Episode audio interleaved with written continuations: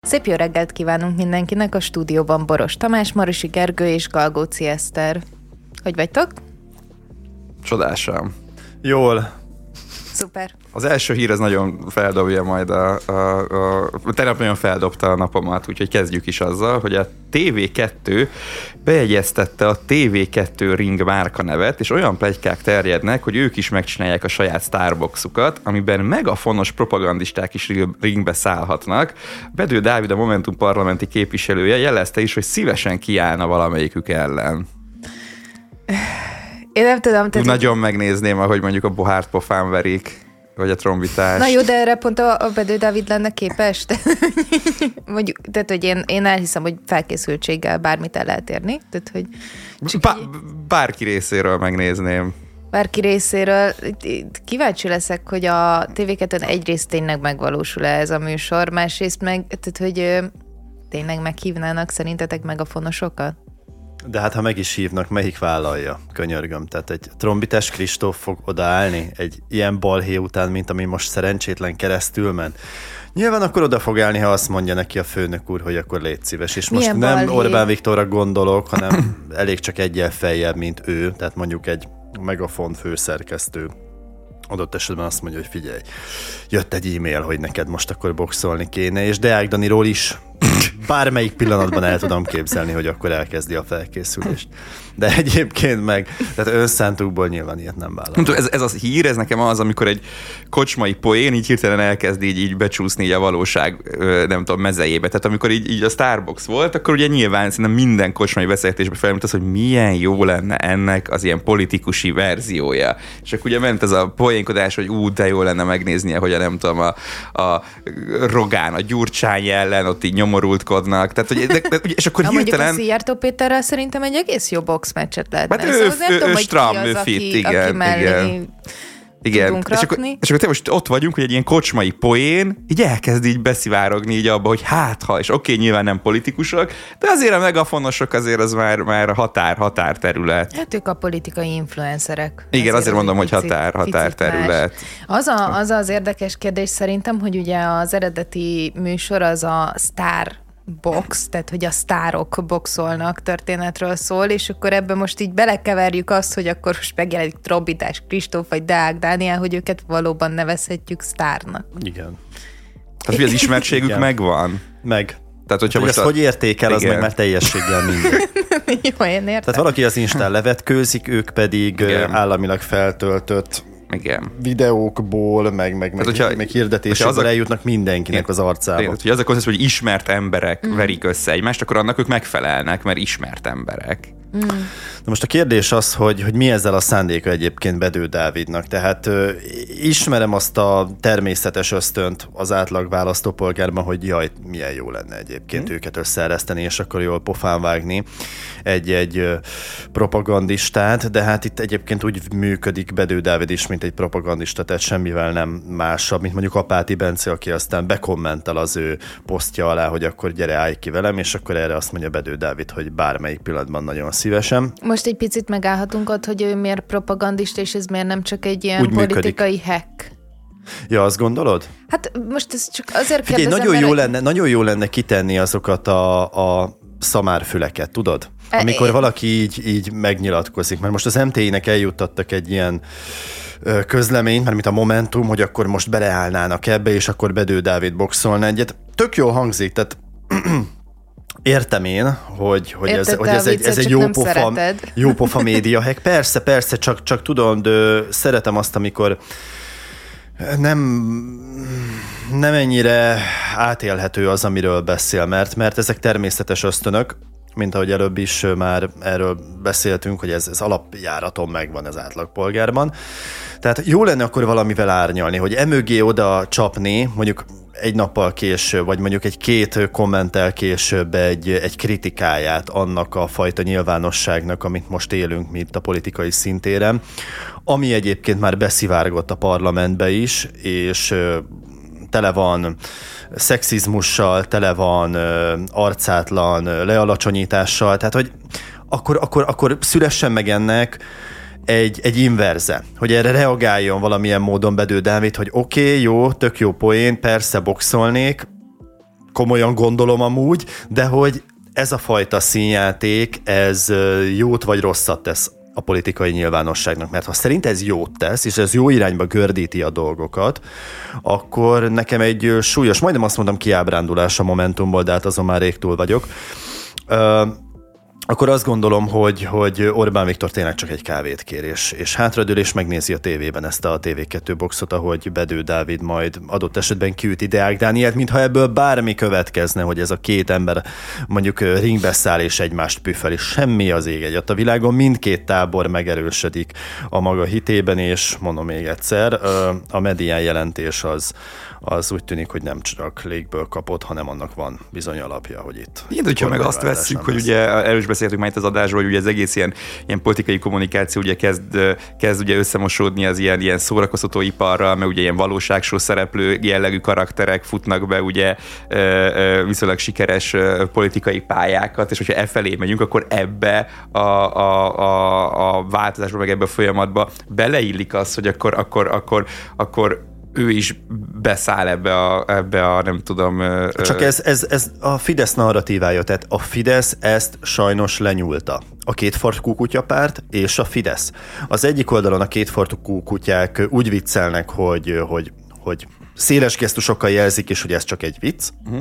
A másik oldalon pedig ott van a Fidesz, amely ír, ír egy olyan mitológiát, egy olyan népmesét, amiben utcai harcosok szamurájként küzdenek Brüsszellel, és egyébként itthon egyfajta ilyen hideg polgárháborút folytatnak le azokkal, a negatív liberális erőkkel, amelyek megpróbálják elragadni a néplelket, és minket valami egészen szörnyű igen, hogyha ebbe, ebbe bejön egy, egy, egy, nem tudom, egy, egy ellenzéki politikusok, egy fiatal csávó, aki így, így nem, nem, nem, nem, nem néz ki szarul, jó, jó, jó fizikai állapotban, és, és azt mondja, hogy akkor ebben a népmesében bejövök, és akkor a fél ország által ö, ö, utált, hogyha nem is utált, akkor is mindenképp zavaró tevékenységet folytató megafonosokat így, izé, nem tudom, egy ringbe így izé, megsorozza, azt szerintem, hogy bele tud illeni ebbe a, bele, ebbe a bele, bele dologba, és ez lehet, hogy ez nem, nem, nem rossz amúgy politikai szempontból sem. A népmesei motivumban azt hiszem, hogy ez a mezitávas szegény fiú elindul, és akkor kiderül, hogy ő lesz a királyfi, ebbe amúgy tökéletesen beleillik, csak szerintem talán ott van ebben hiba,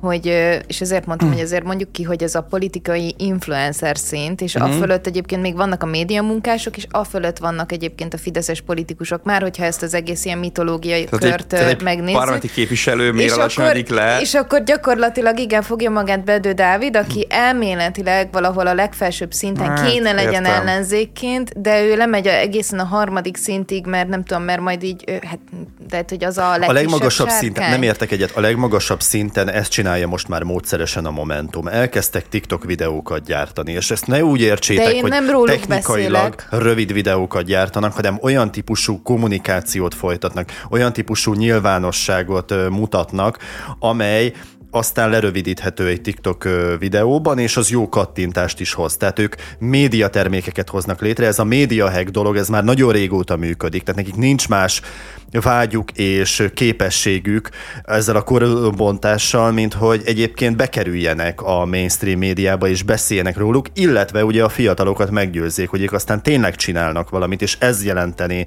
az utcai politizálást, hogy néhány kordont arrébb helyeznek. Ugyanerről szól ez a történet. Tehát szerintem ez mm.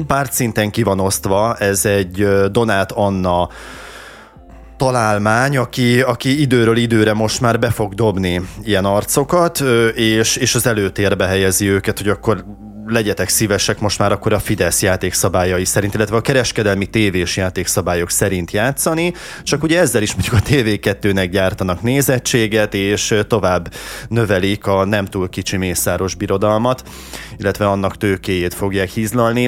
Nem, nem igazán látom, hogy a Momentumnak bármilyen vágya lenne egyébként arra, hogy a megszokott, konzervatív, boomer politizálása mentén próbálná magát elhelyezni. Még azért vannak így az ATV-ben így szétszórva e, ilyen típusú nyilatkozatok, de hát nekik szerintem a fő csapás most már ez lesz, és ők a fiatalokra fognak ráutazni.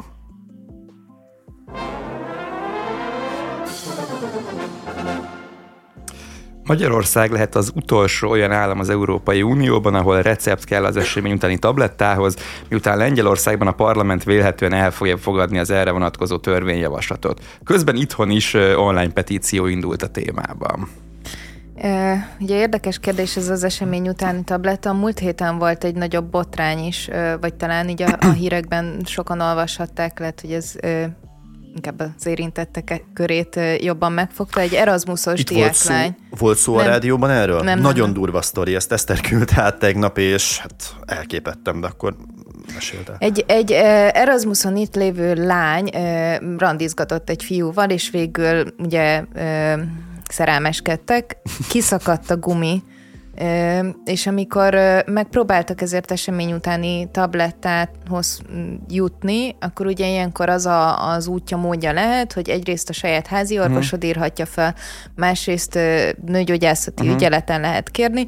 Ugye mivel ő Erasmusos, nincsen uh-huh. saját uh-huh. körzeti orvosa, ott nem kaptak, elmentek egy, egy ügyeletre, ahol viszont az orvos azt mondta, hogy ő... Egy nőgyógyász orvos? Mm, igen, azt Igen. mondta, hogy nem írhatja föl a, a tablettát lelkiismereti okokra hivatkozva, hiszen ez szerinte abortusz.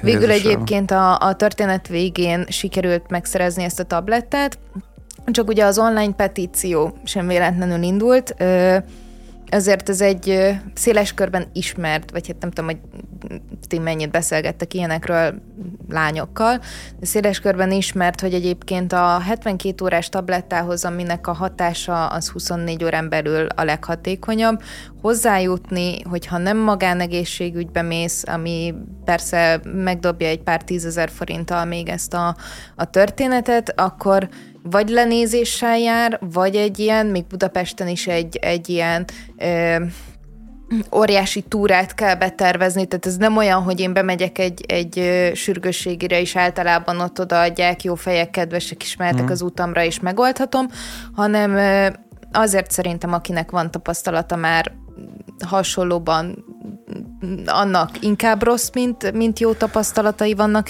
Na ugye ehhez képest az Európai Unió bármelyik másik országában, én bemegyek a gyógyszertárba, uh-huh ahol egyébként én nem tudom, én hogyha bemegyek egy gyógyszertárba, általában nagyon normális felvilágosítást kapok, el uh-huh. szokták mondani a, a, a mellékhatásokat, stb. És ez egy egyszerűen kipipált történet. Nyilvánvalóan sokkal kevesebb kockázattal jár. Vannak mellékhatásai, émeigés, fáradtság, hányinger, de sokkal kevesebb mellékhatással jár, mint mondjuk egy nem kívánt terhesség, ami olykor ugye abortuszhoz mm. vezet, amelynek a, főleg az itthoni alkalmazásában, ugyanis itthon nincsen abortusz tabletta, szintén elképesztő mellékhatások vannak, vagy hát ugye végül dönthetnek úgy a, a felek, hogy mégiscsak megtartják a gyermeket. Lehet, hogy ez az, amire a magyar kormány játszik azzal, De hogy... akkor miért engedélyezik az abortuszt? Jó, engedélyezik, azért ez is meg lett nehezítve az elmúlt ö, 14 évben, vagy nem megnehezítve, hanem inkább azt mondom, hogy, hogy oly módon ö, tettek bele a rendszerbe ilyen megakasztó történeteket, erre nagyon sok szervezet hívta fel a figyelmet, hogy ö, kétszer kell megjelenned egy bizottság előtt, ö, amikor te már eldöntötted, hogy ö, abortálni szeretnéd a gyermekedet, és teljesen mindegy, hogy milyen indokkal. Tehát ö, nekem itt van mondjuk olyan személyes ismerősöm, akinek aki egyébként nagyon szeretett volna a gyermeket, az egészségügyi állapota nem tette lehetővé. Tehát ott az orvos felhívta a figyelmet, hogy mm. vagy a gyermek, vagy ő, ő valószínűleg nem fogja túlélni ezt a terhességet per mm. szülést. Ennek ellenére kétszer kellett egy bizottság előtt bizonyítania azt, hogy ő nem tudja megtartani a gyermeket, nem azért, mert nem szeretné, hanem azért, mert az egészségére veszélyes. Ja, Istenem. Ö, engedjétek meg, hogy az előző sztorit, és most tudom, hogy ez nem segíti a szerkesztést, de kiegészítsem, mert szerintem az a mhm. tortúra, amin keresztül mentek, te néhány szóban leírtad, de csodálatosan illusztrálja egyébként a mostani helyzetet itt Magyarországon. Ö, tehát az ügyeletes orvos mondta azt ennek a párnak, ugye egy Erasmus programban résztvevő diáklány és Budapesten élő fiú, hétvégi randi, lefeküdtek, kiszakadt a gumi, a patikus nem adta ki a gyógyszert, mert az receptköteles, eddig érthető.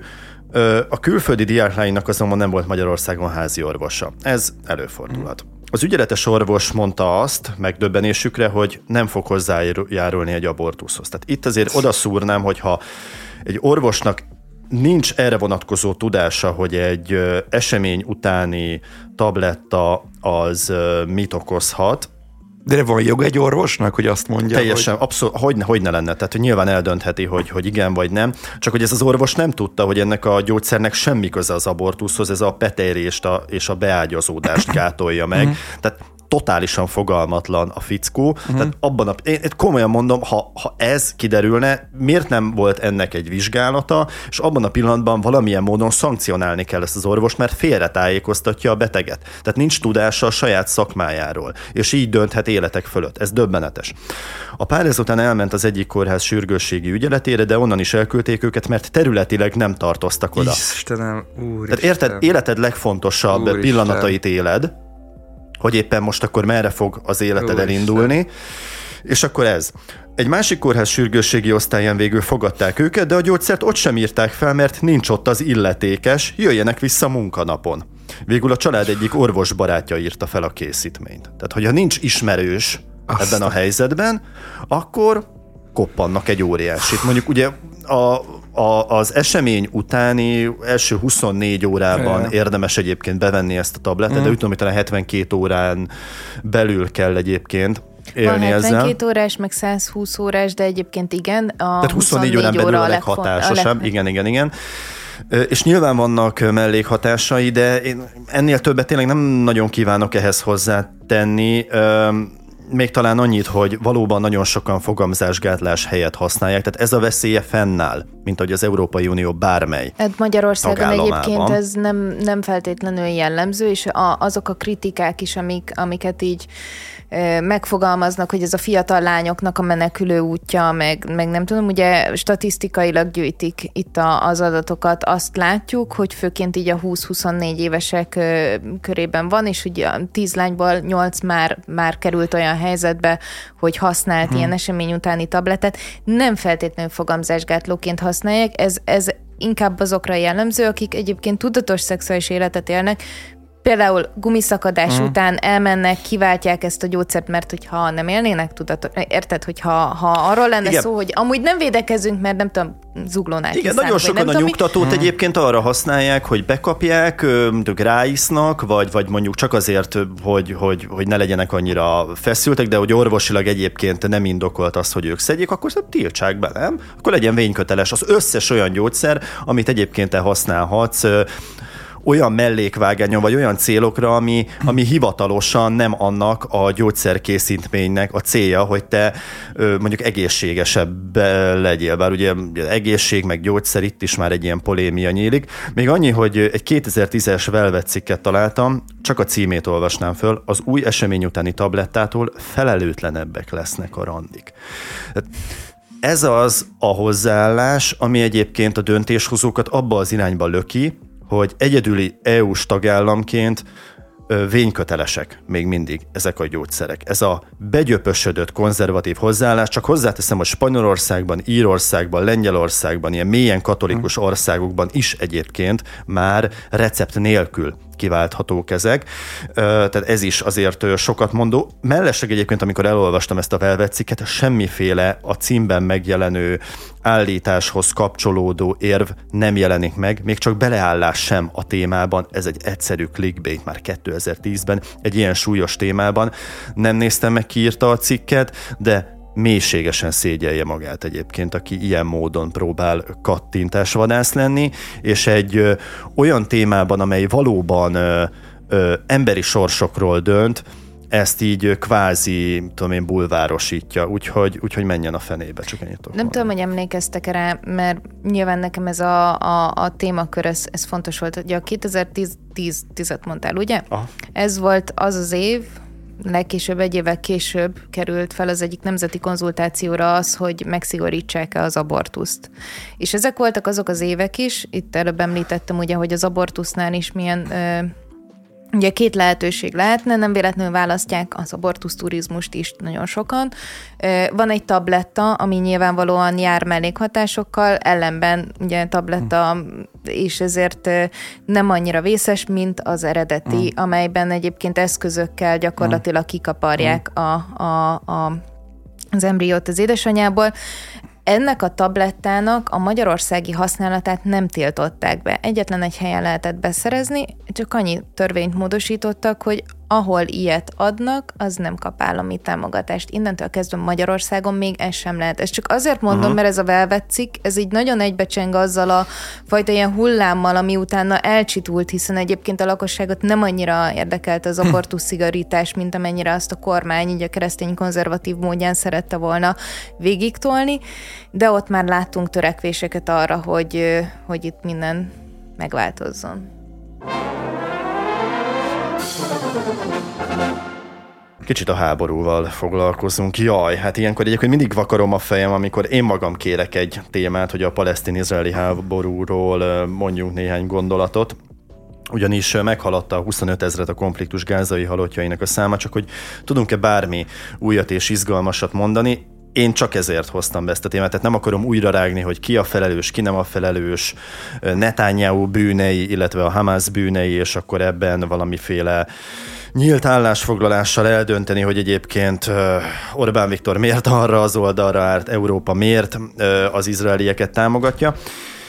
De mégis az utóbbiba kapaszkodnék bele egy kicsit, ugyanis a Guardian véleménycikkében leltem azokat az infokat, amiket aztán visszakerestem, és valóban úgy vannak, hogy egy új tanulmány szerint a nagyobb amerikai újságokban minden izraeli halálesetnél 8-szor említik az izraelieket, vagy halálonként 16-szor többet, mint egyébként a palesztinokat, illetve a BBC tudósításainak Danán Najjar és Jan hú, már most belementem, hogy kimondom a neveket, Litává adatszakértői által készített elemzése hasonlóan pusztító eltérés mutatott ki, azt, hogy az olyan humanizáló kifejezéseket, mint az anya vagy a férj, sokkal ritkábban használták a palesztinok leírására, a mészárlást szinte csak a Hamas támadásainak izraeli áldozataira alkalmazták.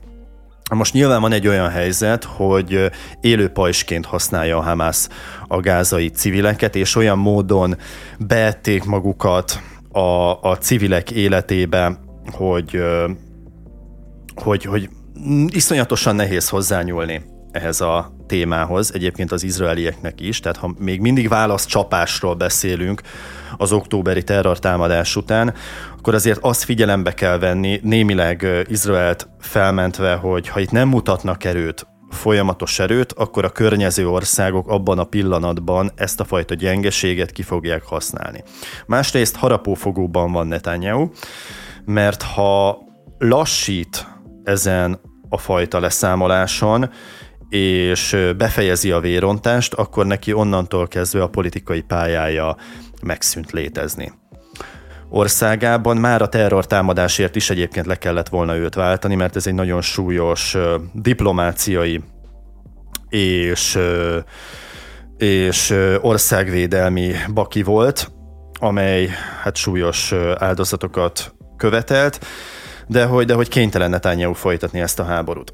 Ezt a tanulmányt azért hoztam ide, mert hogy itt azért sorban halnak meg fiatalok, gyermekek, civilek és a nyugati közvélemény mintha ezzel nem volna hajlandó foglalkozni. És én azt gondolom, hogy ha erre majd visszatekintünk a háborúra, remélhetőleg hamarosan lezárul, bár nem úgy néz ki, talán ha nem lesz majd, vagy nem marad Gázában olyan épület, amit még nem romboltak le, akkor talán vége lesz ennek. De akkor sem egyébként, mert a Hamaszt ugye el akarja pusztítani jelenleg Netanyahu.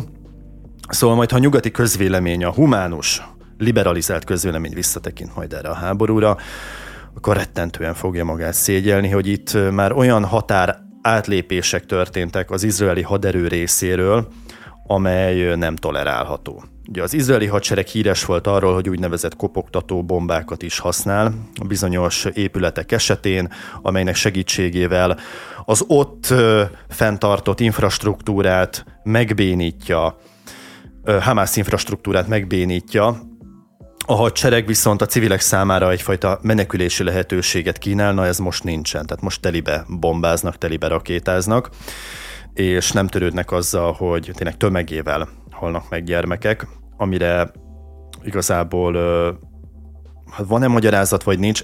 És, és itt jöttünk el ahhoz a ponthoz, hogy, hogy itt kellene valami valami, valami erkölcsi iránytűt magunkba építeni, és annak jó lenne egy, egy, egy, egy nyílt állás, hogy, hogy, hogy, hogy mi miként viszonyulunk ehhez. Számomra, amit Izrael csinál, az már bőven meghaladja azt, amit én a saját morális mértékemnek megfelelően eltűrök, és ugye Amerika is kezd besokalni, csak nagyon nehéz ebből kihátrálni azt követően, hogy a teljes támogatásáról biztosította a nyugati közvélemény és Joe Biden Netanyahu-t ebben a háborúban, de hogy valami olyasmi humanitárius katasztrófa történik a szemünk láttára, amivel egész egyszerűen nem vagyunk hajlandóak foglalkozni, és ahogy itt ugye ezeket a tanulmányokat, illetve számokat is felolvastam, itt azért egy módszeres agymosásnak is az áldozatai vagyunk, azért, hogy hogy ezt az előttünk zajló genocidiumot mi ezt ne tudjuk árnyaltan értékelni, és ne is lássuk annak, ami, vagy legalábbis vitát ne tudjunk róla folytatni, és én ezt szörnyűnek gondolom.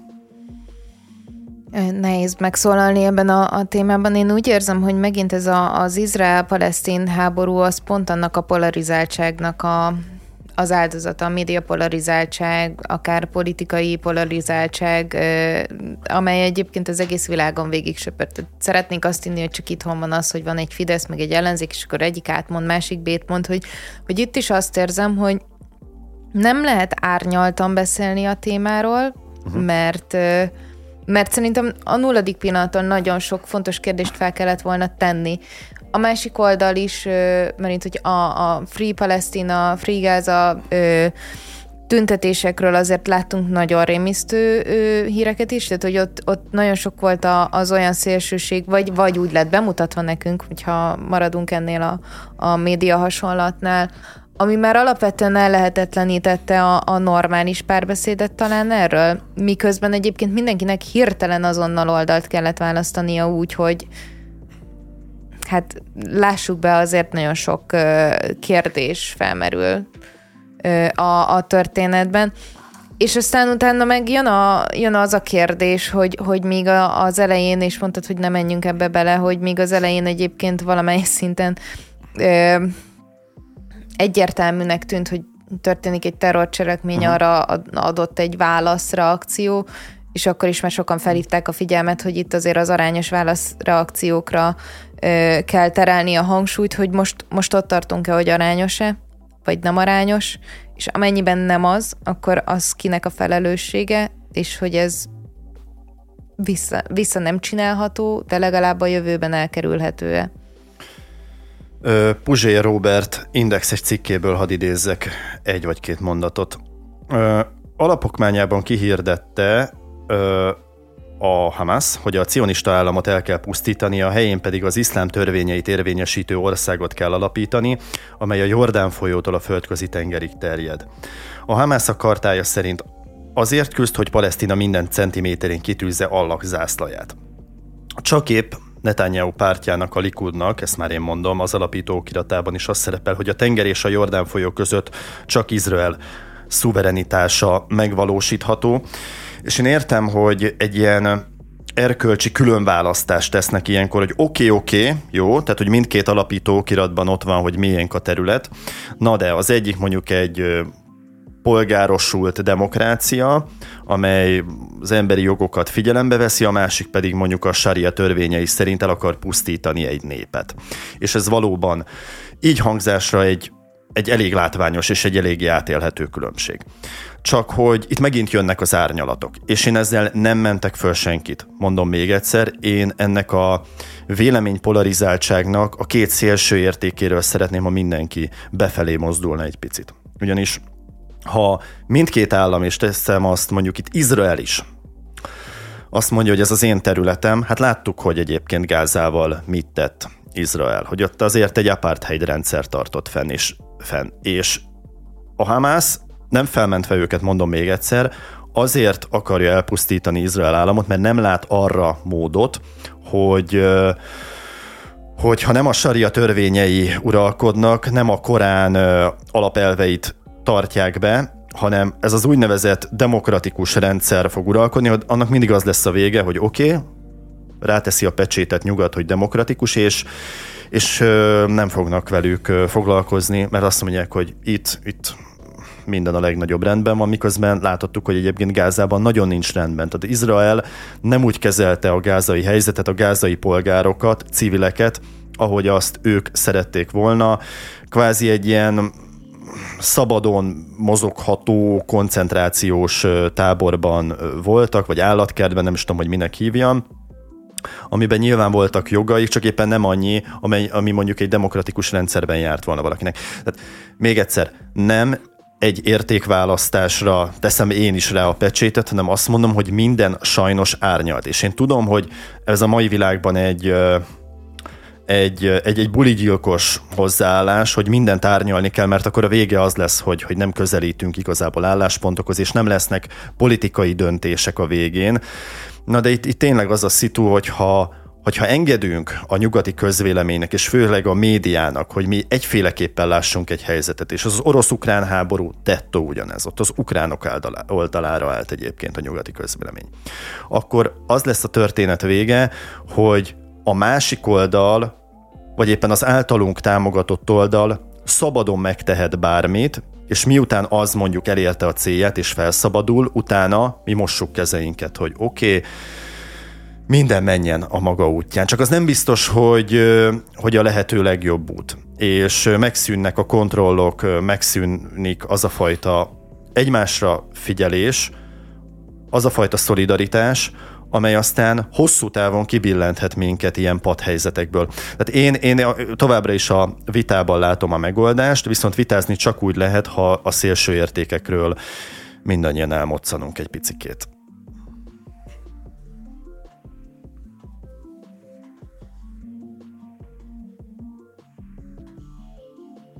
Hamarosan megyünk tovább.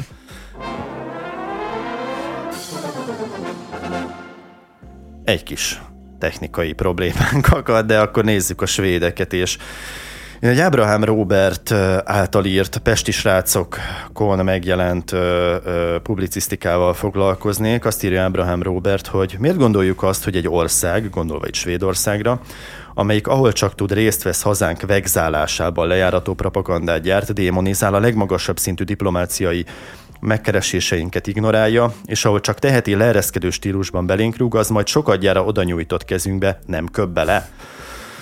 Ö, ezt írja még ezen kívül Ábrahám Robert, hogy ugorjunk most azt a részt, hogy pár hónapja a svéd iskolákban olyan hírhet külföldi zsoldosok közreműködésével, mint Marx Gulás, Marx Gulás, érted? Gulyás nekem Marx, ez bejön? Tehát, hogy... Göbbelszi propagandát kezdtek vetíteni hazánkról.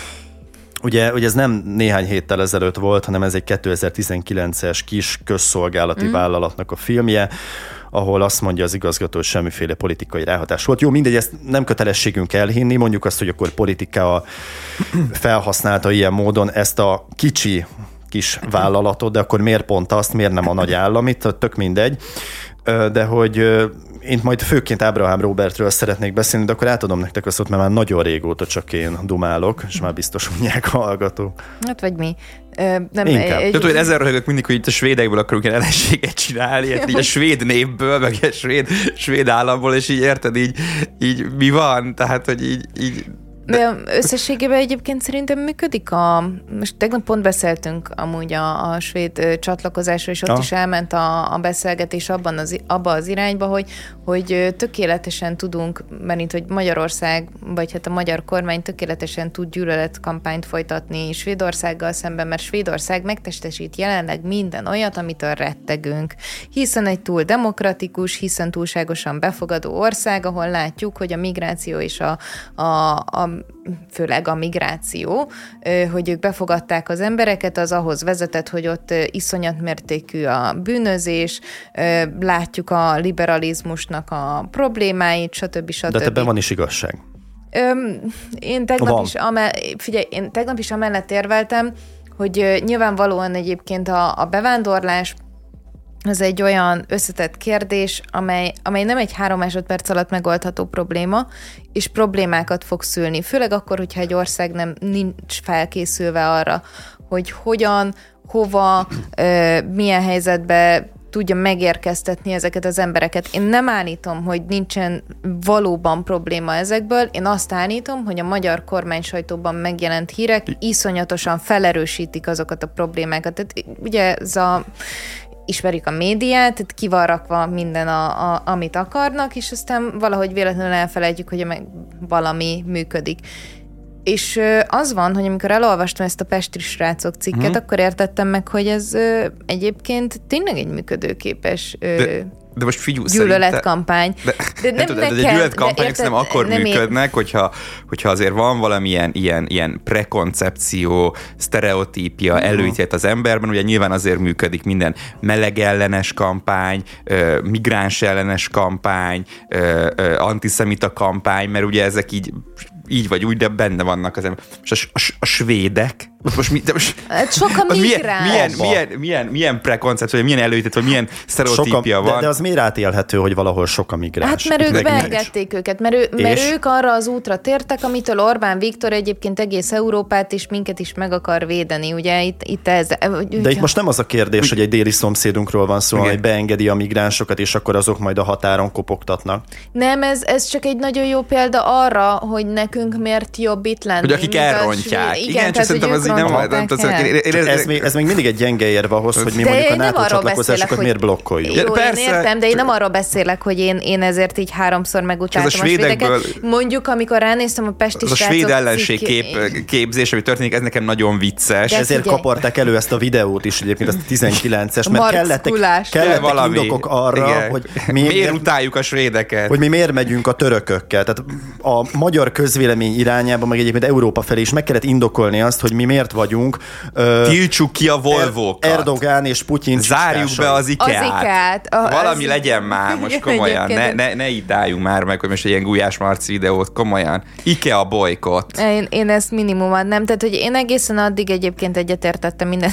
Csodálatos ez a Pesti srácok cikk. Nem szoktam ilyet mondani, de, de szerintem mindenki keres erre, hogy így alapvetően már a képi világa is Számomra egyébként egy tök kedves felemelő élményt mutat, de hát itt a színes zászló, ugye egy, valószínűleg egy Pride-on készült fotót, uh-huh. fotóval illusztrálják itt is a, a történteket. Nem is értem, hogy miért nem egy migráns robbantással, tehát hogy talán még az lenne. És olyan borzasztóan volt megírva ez a cikk, hogy én alig bírtam végigolvasni. Fú. Ö, tehát Ábrahám Robert védelmében ő egy intelligens srác, és ennél súlyosabb a felelősség egyébként abban, amit közvetít a nyilvánosság irányába. Ö, ő az a fajta fideszes propagandista, aki azt próbálja eladni a közvéleménynek, hogy ő egyébként független, hogy ő meghallgatja innen a véleményeket, onnan a véleményeket összegyúrja magában, és akkor a végén kiköp valami objektív igazságot, vagy legalábbis szubjektív, hiszen az ő szájából jön ki, de az, az megfelel annak, ahogy ő a valóságot értelmezi. Csak nem tűnik fel neki, egyébként mindenki másnak igen, hogy bőségesen átlátni a szitán, mert hogy ennek a szitának a, a, a rácsozása ez akkora, hogy, hogy átférek rajta én is. Tehát, hogy mindenki pontosan látja, hogy ő egy propagandista. Nem több, nem kevesebb. És én értem, hogy ő egy ilyen centrumos, középre helyezkedős nézőpontot próbál így gúnyaként magára ölteni, ami mellett egyébként Orbánista és keresztény konzervatív, tehát hogy ezt, ezt elismeri, de azt mondja, hogy ő egyébként, ha arról van szó, akkor nyíltan képes kritizálni a kormány, csak éppen ebből ez ég egyat a világon nem látunk semmit, és Jeszenszki Zsolt esetében ugyanez, ugyanez a, a képlet, hogy ő is azzal házal, a nyilvánosságban, hogy, hogy na én vagyok az, aki ha kell, akkor kritizálja a kormányt. Ha kell, akkor meglátja a jelenlegi működésben azokat a homokszemeket, amelyeket jó lenne kiszűrni, hogy még jobb legyen. Ilyen, tudom én, mini Pesti Lászlóként mm. működnek, tehát nem elég hangosan mondják, de azért, de hogy, de hogy nem hallunk tőlük releváns témában semmit. És itt van ez se az nem ügy, hangosan, se nem Itt mondják. van ez az ügy, Igen. amit legalább annyival lehetne árnyalni egy kétbites embernek, legalább és Abraham Robert legalább három bites, hogy, hogy ugye a NATO csatlakozás azért lenne fontos a svédeknek, mert elképesztően korszerű a hadseregük, nem nagy létszámú, de hogy tőlük leasingelnek a britek, a németek is különböző tankokat, vadászgépeket, ugye nekünk ott van a Grippenek, a, a Grippenek, tehát nekünk is annak a leasing szerződését egyébként majd meg kell újítani. Én azt gondolom egyébként, hogy megint ez van a háttérben, hogy megint kufárkodik Orbán Viktor és ez ügyben akar jól járni, és e, e, ezért bábozzák most el a demokráciát, hogy ez egy, ez egy vitaképes, a, a vitát, a, a, a belső polémiákat alaposan megrágó és kitárgyaló párt a Fidesz, miközben pontosan tudjuk, hogy egy szavazógép. De ne, ne, itt álljunk meg egy pillanatra mert amúgy egyetértek vele, tehát hogy a külpolitikának arról kell szólnia, hogy hogy a saját nemzeti érdekeinket tudjuk képviselni minél erősebben. Ehhez kellenek szövetségesek, és ehhez kellenek tárgyalások. És én azt gondolom, hogy egy ilyen svéd NATO csatlakozásban egyébként lett volna rá lehetőségünk, hogy akár olyan alkukat is köthessünk, ami az országunk számára jó lenne. Csak itt ami elcsúszott, vagy félrecsúszott, az az, hogy a törökök ezt csinálták, miközben minket kértek arra, hogy létszik el, ti is blokkoljátok a NATO csatlakozást, mert különben egyébként mi leszünk a, a, a rossz fejek valahogy nem értesítették Orbán Viktort, hogy jó, mi már meg vagyunk a tárgyalásainkkal, mi már megkaptuk az amerikaiaktól az F-16-osokat, már megkaptuk a uh-huh. svédektől a, a, a különböző engedményeinket, úgyhogy mi innentől kezdve megszavaztuk. Hát az, hogy nektek eddig, ez, eddig a pontig sikerült-e bármit is kitárgyalni, hát ez most már innentől kezdve minket nem érdekel. Tehát nekem a, a, az igazán nagy problémám, hogyha ha most csak és kizárólag kizárólag leveszem azt a réteget, hogy mit kommunikálunk, hogy abból mennyi a valóság, abból mennyi a tény, stb. A Magyarország miniszterelnökének, külügyminiszterének igenis dolga lett volna azzal, hogy Magyarország egy előnyösebb helyzetbe jusson. Vagy azzal, hogy megszavazza, és ezáltal olyan uh-huh. szövetségeseket tud maga köré gyűjteni, vagy legalább lemossuk magunkról azt a gyalázatot, hogy mi az oroszok és a törökök csicskái vagyunk, vagy azzal, hogy egyébként tárgyalóasztalhoz ül le a svéd miniszterelnökkel, kiharcol nekünk előnyöket, majd utána megszavazza, és nem mi vagyunk az utolsók, de amilyen helyzetben jelenleg kerültünk, az az, hogy csak a szégyen és a gyalázat van. És mi a sztori vége? Most jön a svéd miniszterelnök, vagy nem ilyen? Hát ö, azt hiszem, hogy először azt... Ö, ez olyan, mint amikor ilyen házi buliba így várt, hogy a csajod most jön-e vagy nem, és akkor ugye a plegykák így minden nap másod, hogy egy egyszer egyik haverod azt mondja, hogy ő azt hallotta a folyosón, hogy jön, hát aztán másnap kiderül, hogy nem jön, akkor mindenki izé, fú, megy valami másik rivális buliba megy, aztán utána akkor kiderül, hogy mégis jön, akkor mindenki felvigyázódik, szóval most mi van? Most Majd jön, Brüsszel, vagy nem jön? Brüsszelben találkoznak február másodikán, de azt megelőzően is uh, van rá esély, tehát hogy, hogy van, van közeledés, de nyilvánvalóan nem csicskultak be a svédek, tehát azért kemény Akkor lehet, hogy jön a csaj a buliba? De most itt... Akkor még, még él a remény? De, de, de, hagyjuk már ezt, mert ez semmi nem fog múlni, hogy, hogy Igen, de most ide jönnek, és azt, azt fogja mondani, hogy, hogy, hogy kedves hagyjuk Viktor, már. légy szíves, mondd el, hogy mit szeretnél, és akkor a Viktor azt mondja, hogy hát nem szeretnénk, hogy izé marxkulásnak a, a, a videói menjenek Jaj, hagyjuk már, pontos, tehát a svédek átlátják a helyzetet, tudják, hogy ez egy belpolitikára gyártott ő, hülyeség, meg kell magyarázni azt, hogy miért mentünk a törökökkel, és a törökök most ö, miért faroltak ki mellőlünk, és miért hagytak minket ilyen nemtelen helyzetben. Tényleg, szerintem ez, ez, ez a legkevésbé fontos része. Én ezt tényleg izgalmasabbnak gondolom, meg ugye elvileg tegnap kitárgyaltátok, én izgalmasabbnak gondolom visszatérve még Ábrahám Robira, mert hogy ezek a típusú influencerek azok, akik a lehető legkárosabbak. Tehát vannak a, a nyilvánosság elé tolt állami pénzzel megtámogatott influencerek, Deák Danik, akiknek nem sok mindent kell tenniük azért, hogy, hogy, hogy hát az arcunkba kapjuk őket, mert hogy minden Facebook és YouTube reklámban ott vannak. Mm. És vannak ezek az arcok, ilyen vanabi megafonos influencerek, mint, mint Abraham Robi, aki kézzel-lábbal integet az első padból az osztályfőnöknek, Orbán Viktornak, hogy ha én is létezem, én is vagyok, én is azokba a pozíciókba akarok kerülni, mint egyébként Deák Daniék vagy Bohár Daniék, és légy szíves, vegyetek engem is bele. Én hadd kapjak én is meghívót ebbe a házi buliba. Csak hogy valamiért Ábrahám Robit úgy nem nagyon akarják észrevenni. Ő egyébként ilyen nyugati zene kritikával jött be, tehát egy progresszív irányban indult el még a karrierje elején, voltak ilyen paródia videói, videoklipjei, reppelgetett, tehát hogy mindig keresi azt a területet, ahol ő láthatóvá válhat. És most éppen azt csinálja, hogy, hogy kormánypropagandát adja elő, tehát autonómiája nulla a csávónak, csak éppen tud olyan ízesen fogalmazni, tud annyira olyan mértékben odaszúrni, ö, ilyen ö, liberálisnak vélt szereplőknek is, a bullyingot is a fegyvertárába véve, hogy azzal, azzal hangja lesz hirtelen a srácnak, és nem riad vissza attól sem, ha neki mondjuk ö, pereskednie kell ebben az ügyben, mert az, az része a rendszernek, majd majd lehet, hogy egy NER cég azt is kifizeti, ha valami büntit kell majd letenni az asztalra. Lényeg Szabad az, hogy... ne feled, következő blogban folytatjuk. Ö, jó. Szünet jó. után. Folytatva az előző blogban megkezdett témát, még egy picit hátrébb lépnék, és akkor beszélnek arról, hogy az ellenzék, illetve kormányoldali ö, térfél között mi is a különbség. Tehát én nekem az a tapasztalatom, hogy ellenzékinek lenni valamivel nagyobb szabadságot jelent. Tehát az, amióta a világ a világ, ez így van. Mert ö, én azt gondolom, hogy belépő a hitelesség kapuján az, ha a hozzátársított pártot, vagy ideológiai tudom, szervet, irányt, azt te adott esetben tudod kritizálni. Tehát, hogy mindkét oldalra tudsz lőni, nyilván az arányok eltérőek lehetnek, de ha azzal találkozol, hogy fajsúlyos kérdésekben valaki csak és kizárólag az általa képviselt, vagy inkább úgy mondom, hogy hozzátársított pártnak az értékvilágát követi, és annak üzeneteit harsogja, hangosítja fel, akkor az propaganda tempó. És mondom, van ilyenből jobb és baloldalon is jelenleg Magyarországon, mint hogy minden más országban. Ö, aki megengedheti magának egyébként, hogy megkérdőjelezze a hozzátársított pártnak az üzenetét bizonyos kérdésekben, bizonyos kérdésekben meg egyetértsen, az tekinthető autonómnak, és én a jobboldali térfélen, a Fidesz közelében, a NER holdudvarában egyszerűen nem látok. Nincs, nincs ilyen szereplő, nincsen.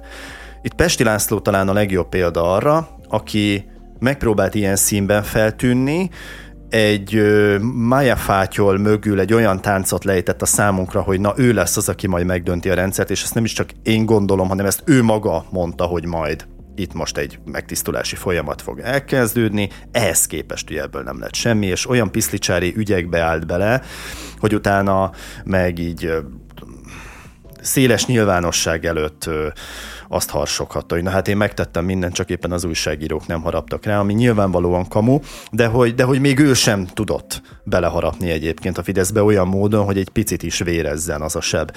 És nekem, nekem tényleg főként ez a bajom, Ábrahám Robertel, aki megpróbál jobboldalibb lenni, vagy jobbról előzni Bajer Zsoltot, csak hát tudjuk a régi példából, példa mondatból ismerjük, hogy akkor az zuhanással jár.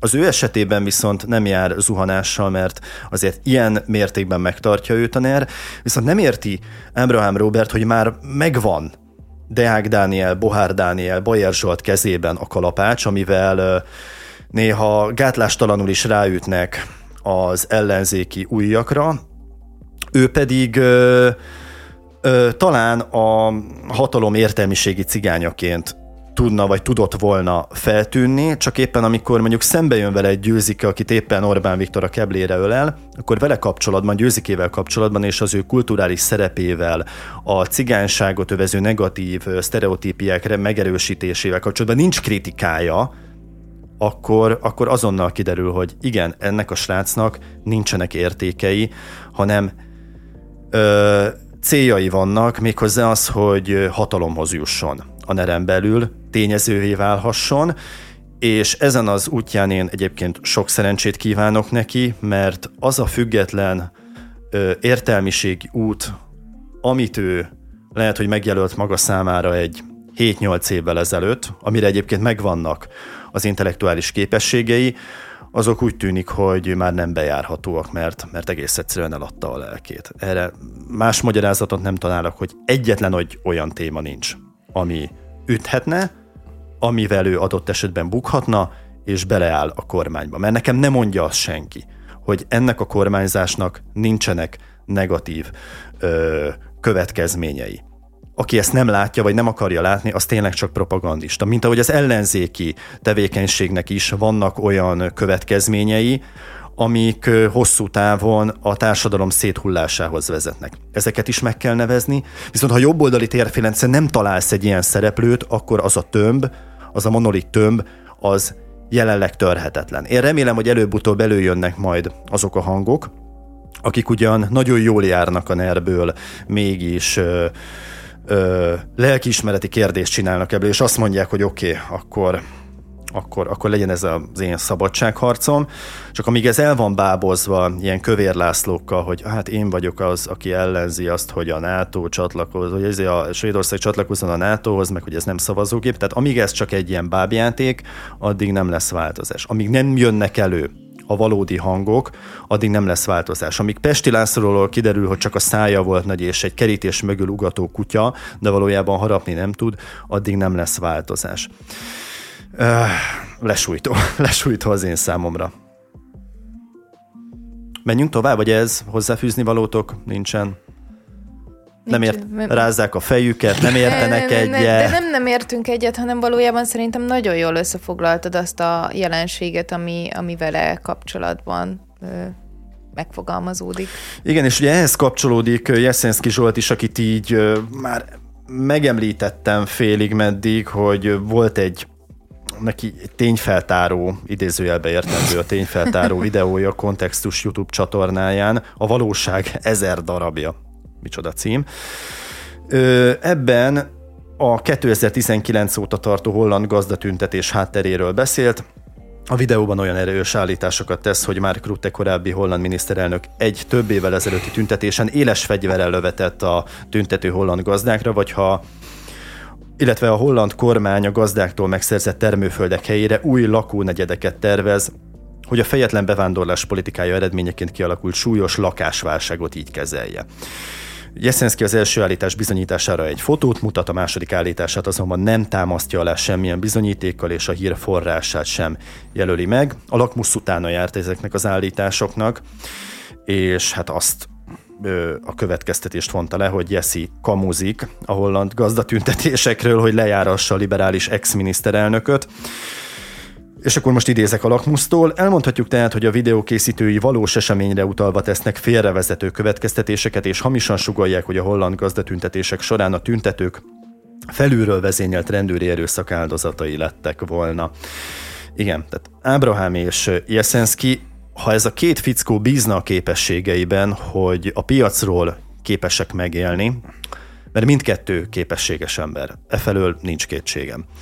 Remek verbális képességekkel rendelkeznek, jól kötik össze a vonalakat, de ha egy hatalom érdekében használják ezt fel, és mindent egy lapra feltesznek, hogy ők tényezők legyenek a hatalom számára, és Orbán Viktor igenis tényezőként tekintsen rájuk, akkor ők bizony a az értelmiség árulói. Mert igenis, ők az értelmiségi kasztba tartoznak, de ezáltal az értelmiséget taszítják egy olyan negatív szövegkörnyezetbe, amelyből aztán a tisztességesebb fajták sem tudnak kikeveredni. És ugye a Fidesz kormányzásának egyik, egyik legsikeresebb kommunikációs trükkje az, hogy amibe beleáll, abban bizony vannak részigazságok, mm. sőt mondhatjuk, hogy nem csak rész, hanem teljes igazságos kis, viszont ahogy azokat felnagyítják, ahogy elferdítik, ahogy elvesznek belőle nem tetsző részeket és beleépítenek már hazug elemeket, az, az, az a nyilvánosságnak, és tudom, hogy századszor mondom ki ezt a szót, ma ez lesz a, a kulcs kulcs kifejezés ennek az adásnak, szóval a nyilvánosságnak a, a kijátszása, kihasználása, és és, és ezáltal vannak egyébként kétharmaddal hatalmon most már régóta. Mert hogy minden ügyük az részben jogos, amit kihoznak belőle, az pedig már egy gátlástalan hazugság, és ezt szolgálja ki Eszenszki Zsolt és Ábrahám Robert is. Szerintem amúgy nem csak ezért, tehát hogy alapvetően nekem kicsit problémám, hogy ö, nem te, de hogy mondjuk az ellenzék, az pont azért nem tud a Fideszen felül kerekedni, mert rész dolgokat értünk meg abból az egészből, amit, amit csinálnak. Rész dolgokat próbálunk meg kiemelni. Tehát mondjuk ugye Bedő Dáviddal kezdtük ezt a történetet, Bedő Dávid azt mondja, hogy én is egy harcos leszek, beleállok a történetbe, ami igen, a, a, akár hasonlíthat is a ninja kormányra, de nem az a lényeg, hogy ők egy ninja kormányt raktak ki, meg nem csak az a lényeg, uh-huh. hogy,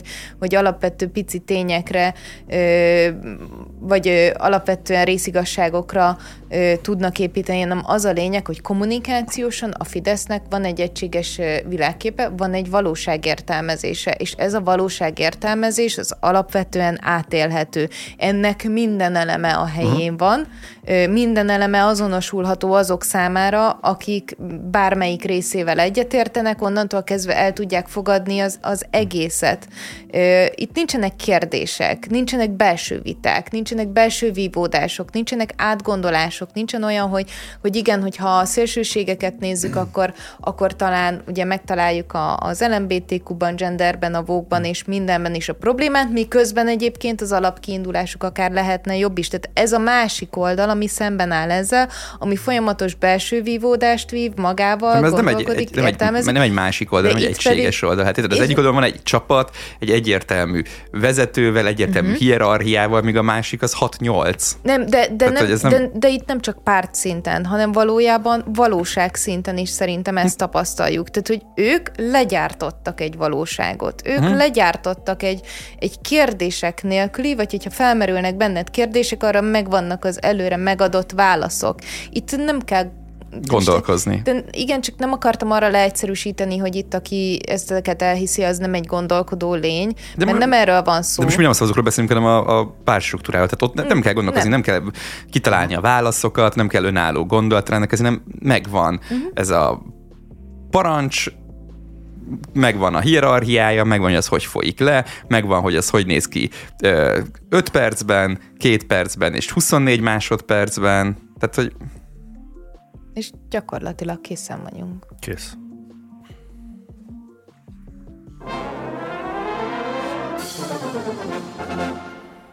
Nem sikerült leradírozni, sokak meglepetésére ez azért nem sikerült, mondta a Telexnek Gerép Ágnes, az otthonszülés legismertebb hazaria alakja, aki decemberben szerezte meg újra független bábai engedélyét.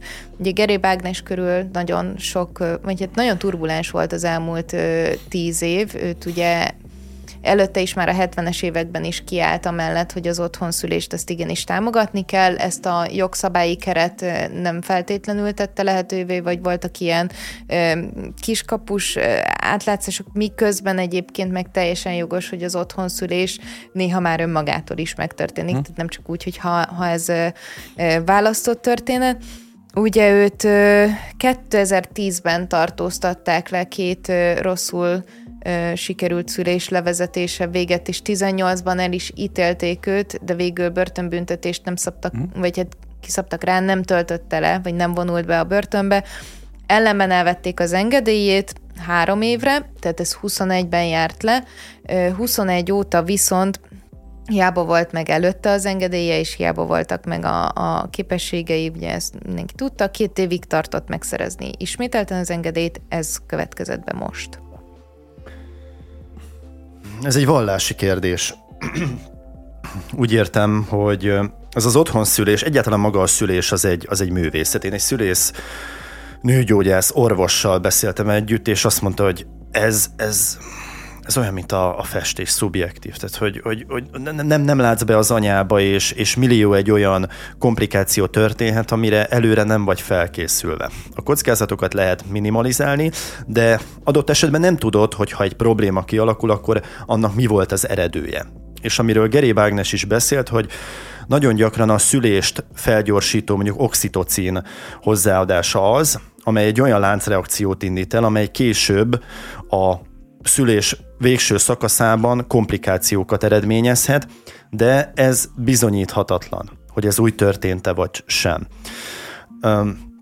Azért vallási kérdés, mert valaki vagy hisz benne, és azt nem lehet tudományos ö, eszközökkel alátámasztani, hogy mondjuk a, az otthonszülés az, az biztonságos, vagy biztonságosabb, mint ahogy a, a kórházi szülés esetében is vannak olyan szürkületi zónák, amik, amik, amik nem írhatók le számokkal.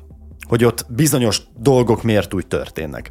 Így miután vallás, ezt a kérdést szerintem mondjuk az élmény vagy az átélhetőség irányába érdemes elterelni, és egyre több nőnek az az élménye, hogy kórházban, nem magánkórházban, hanem állami kórházban szülni, az gyötrelem. És nagyon sokan nem is tudnak róla, hogy ez ilyen, mert nincsenek tisztában a jogaikkal.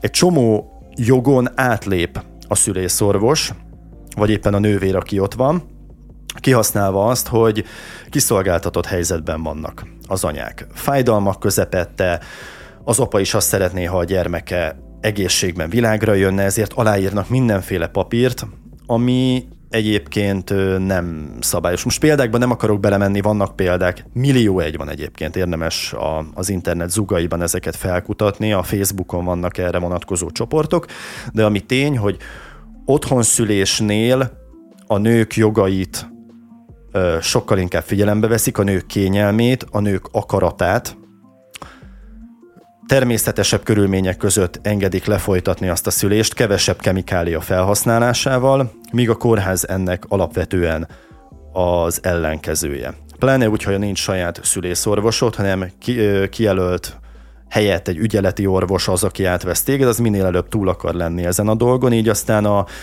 10-12... Fordítottja is igaz egyébként egy kutatás szerint hogy a 10-12 óráig tartó vajúdás az számára már gyötrelem, mert mondjuk behoznak valaki mást, Minek a már menne haza.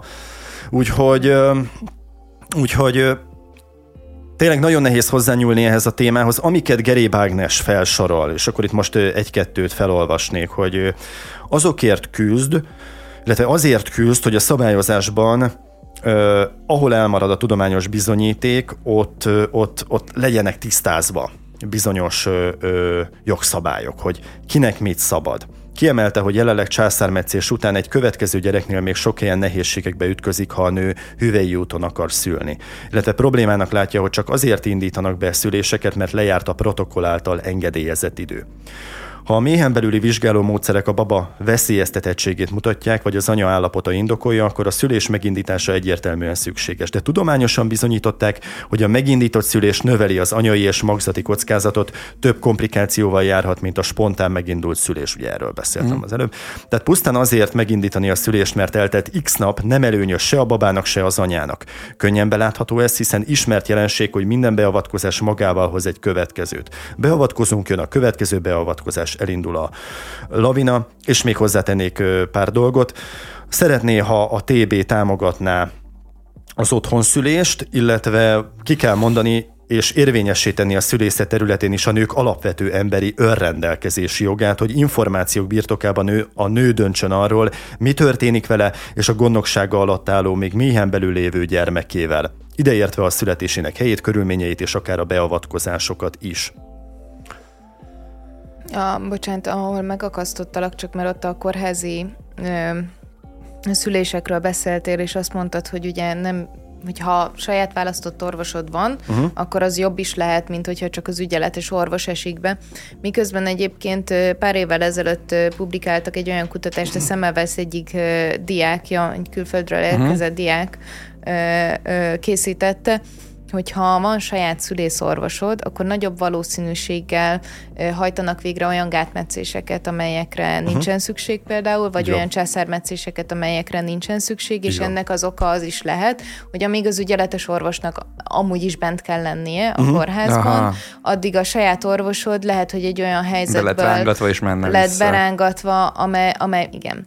Azt Tehát, hogy az, az, az a helyzet, hogy itt, itt évek óta egyébként ilyen kis morzsákat kapunk arról, hogy mi a probléma a, a szülések körül, nem, hmm. nem terjed el azt hiszem, hogy nagyobb ö, nyilvánosság ö, számára, annak ellenére, hogy egy-két ilyen mini tüntetés, nem tudok, sajnos nem tudok jobbat mondani rá, mert szerintem nagyon fontos dolgokért állnak hmm. ki, de közben meg nem éri el azt a, azt a hangot, ö, nem éri el azt az inger küszöböt, hogy azzal hmm. próbáljunk meg foglalkozni, hogy Magyarország egy olyan ország, ami ami ugye a családbarát politikájával minden, minden egyes pillanatban azt hangsúlyozza, hogy te menj és szülj, uh-huh. és gyakorlatilag ez odáig tart, hogy így majd adunk pénzt azért, hogy, hogy, hogy megszülessen a gyerek, uh-huh. meg adunk pénzt arra, hogy nem tudom, hogy a, a későbbi lakhelyetekbe bele lehessen rakni, hogy ezek a csok, uh-huh. meg a baváró hitelek, de hogy mindenki elmondja, hogy onnantól kezdve persze, hogy már megszületett a gyermek, az oktatási rendszerrel már nem foglalkozunk, mm. tehát mintha csak egészen pontosan addig tartana ez a, ez a családbarátság, míg meg nem születik a gyermek, én egyet visszalépnék.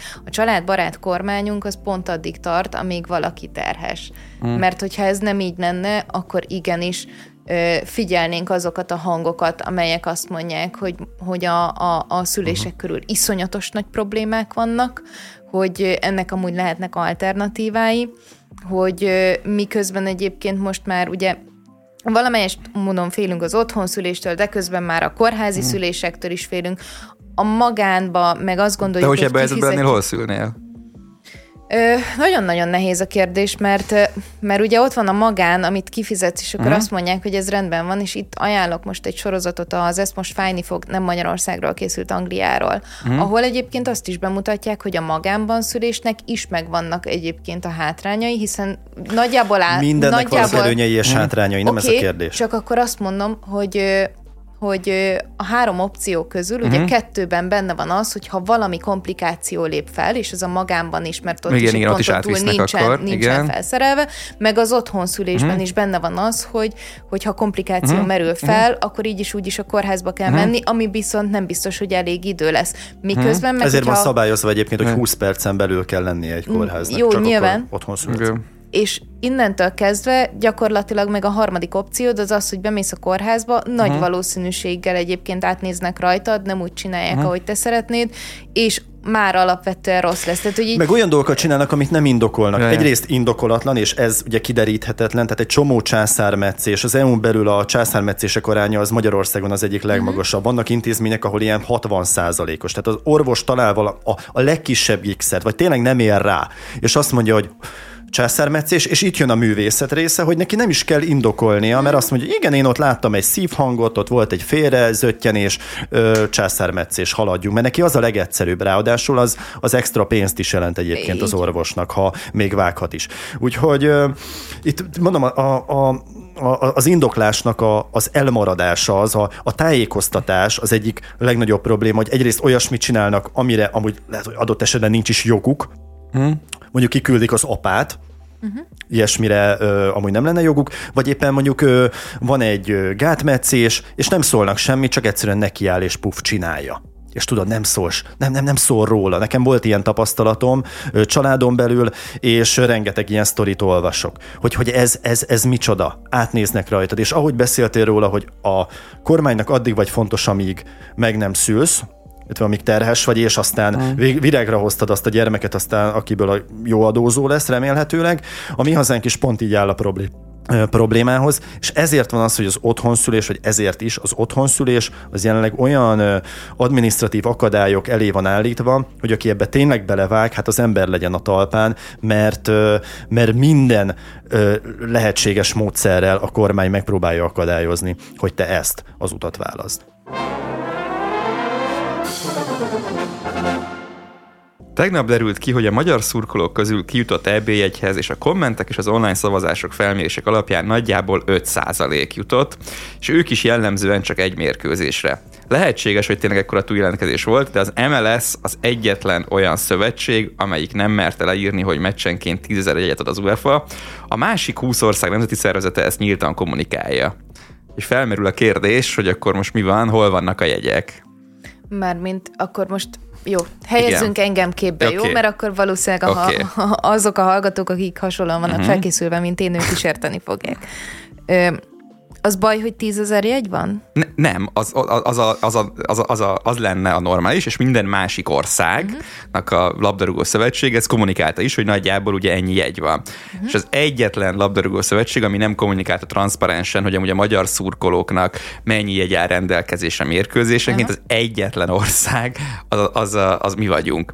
És ugye nyilván mindenféle rossz indulat, vagy múltbeli ö, tapasztalat alapján, ugye értelmszerűen az emberekben ilyenkor azért felmerül a kérdés, hogy miért mi vagyunk az egyetlen ország, amelyik nem írta le pontosan, hogy amúgy a magyar szurkolók számára hány jegy hozzáférhető, vagy, vagy ugye, ugye sorsolás történik, tehát ugye az történik ilyenkor, hogy van tehát biztos, hogy volt túl jelentkezés nyilvánvalóan, és ugye sorsolnak. De ugye nem tudjuk, hogy mennyi az, amennyit kisorsoltak. És mondom, minden más ország megadta pontosan, hogy mennyi az annyi, kivéve mi. És nyilván ilyenkor felmerülnek kérdések, hogy akkor lehet, hogy nálunk ez mégse tízezer volt, hanem akkor az MLS nem tudom, többet tartott meg Aha. saját körben, és nem minden a szurkolókra rendelkezésére, vagy egy sorslásra volt bocsájtva, és akkor lehet, hogy a tízezer az csak 5000 volt, és akkor hol az a másik 5000 meccsenként azzal mi fog történni. Tehát, hogy nyilván ez így tök rossz, mert lehet, hogy amúgy semmi izé, sunyiskodás nincs a háttérbe, tehát, hogy erre is van esély,